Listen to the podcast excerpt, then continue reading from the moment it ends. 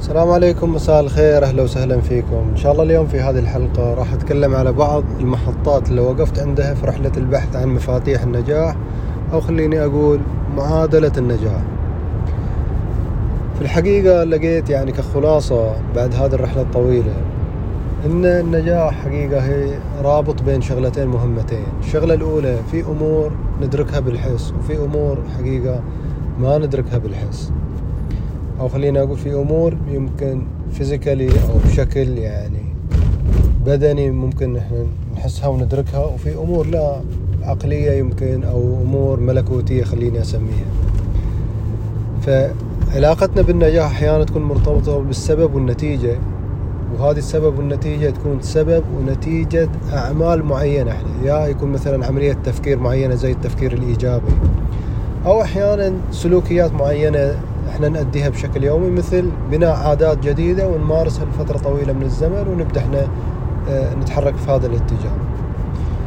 وهذه طبعا فيها مجموعة من خلينا نسميهم العناصر مثل الواحد لما يكون عنده معلم أو لما يكون عنده شخص قدامه أو لما مثلا يكون عنده الفشل.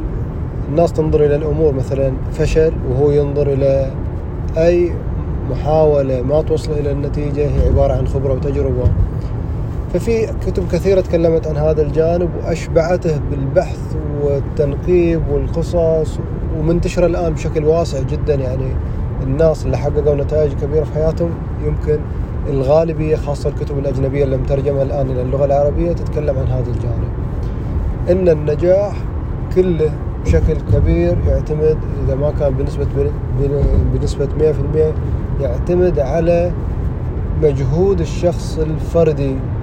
كيف يصمم مستقبله كيف يخطط وكيف يسعى لتحقيق هذه النتائج.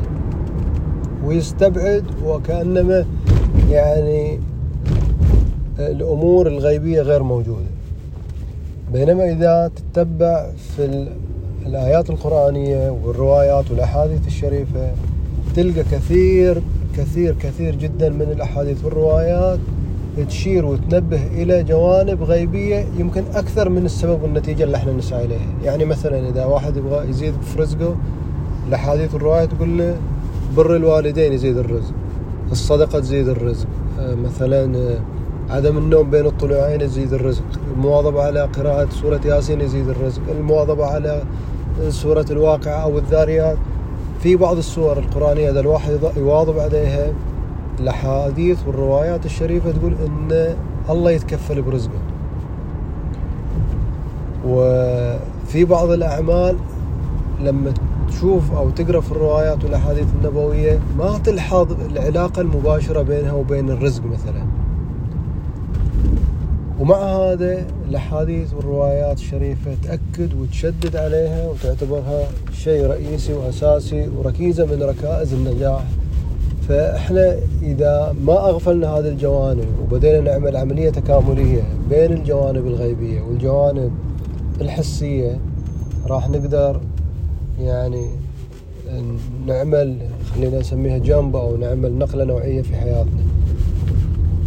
يعني إذا الواحد بعدهم كذلك يعني من المحطات اللي لاحظتها في القرآن في تأكيد شديد على عداوة الشيطان مع أن الشيطان إحنا ما نشوفه يعني. ولكن لا يكلف الله نفسا إلا وسعها. فلو ما كان من استطاعتنا أن إحنا نحارب الشيطان أو لو ما كان من استطاعة الشيطان أنه يعني يحرف طريقنا وسلوكنا كان كان الله ما يعني ما نبهنا وأكد على هذا الجانب تأكيدات في كثير من الآيات. وهم كذلك حبب إلينا الملائكة. ولو ما كان في علاقة وتأثير بيننا وبين الملائكة ليش تشير الآيات في بين بين السور إن خلوا علاقتكم مثلا جيدة مع الملائكة أو في تأثير من الملائكة أو أن الملائكة لما الواحد يعمل أعمال حسنة أو أعمال صالحة أن الملائكة تحاول تدعي للشخص أو أنها تحاول تدعي له أن الله يزيده من البركة ومن الخير.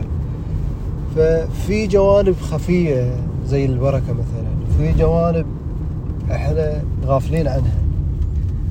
فلو حاولنا نجمع يعني كمعادلة نجاح أتصور أن المعادلة اللي تساعدنا في تحقيق هذه النتائج أن إحنا ننظر إلى الجانبين الجانب الغيبي الجانب الخفي حتى لو ما تمكنا من تحديد فيزياء هذا الجانب حتى لو ما قدرنا نستوعب فعلا آه، حقيقة هذا الجانب.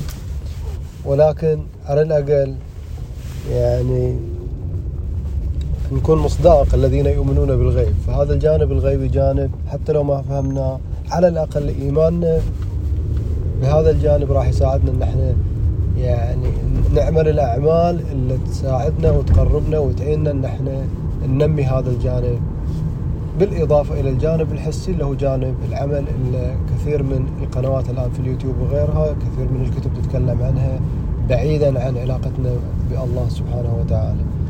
فإحنا كمسلمين يفترض أعتقد في قناعتي الشخصية كنتيجة وخلاصه إلى هذا البحث إن الجانبين مهمين جدا جانب الجانب الغيبي والجانب العملي. ونشوفكم إن شاء الله في المقطع الجاي وتحياتي في أمان الله.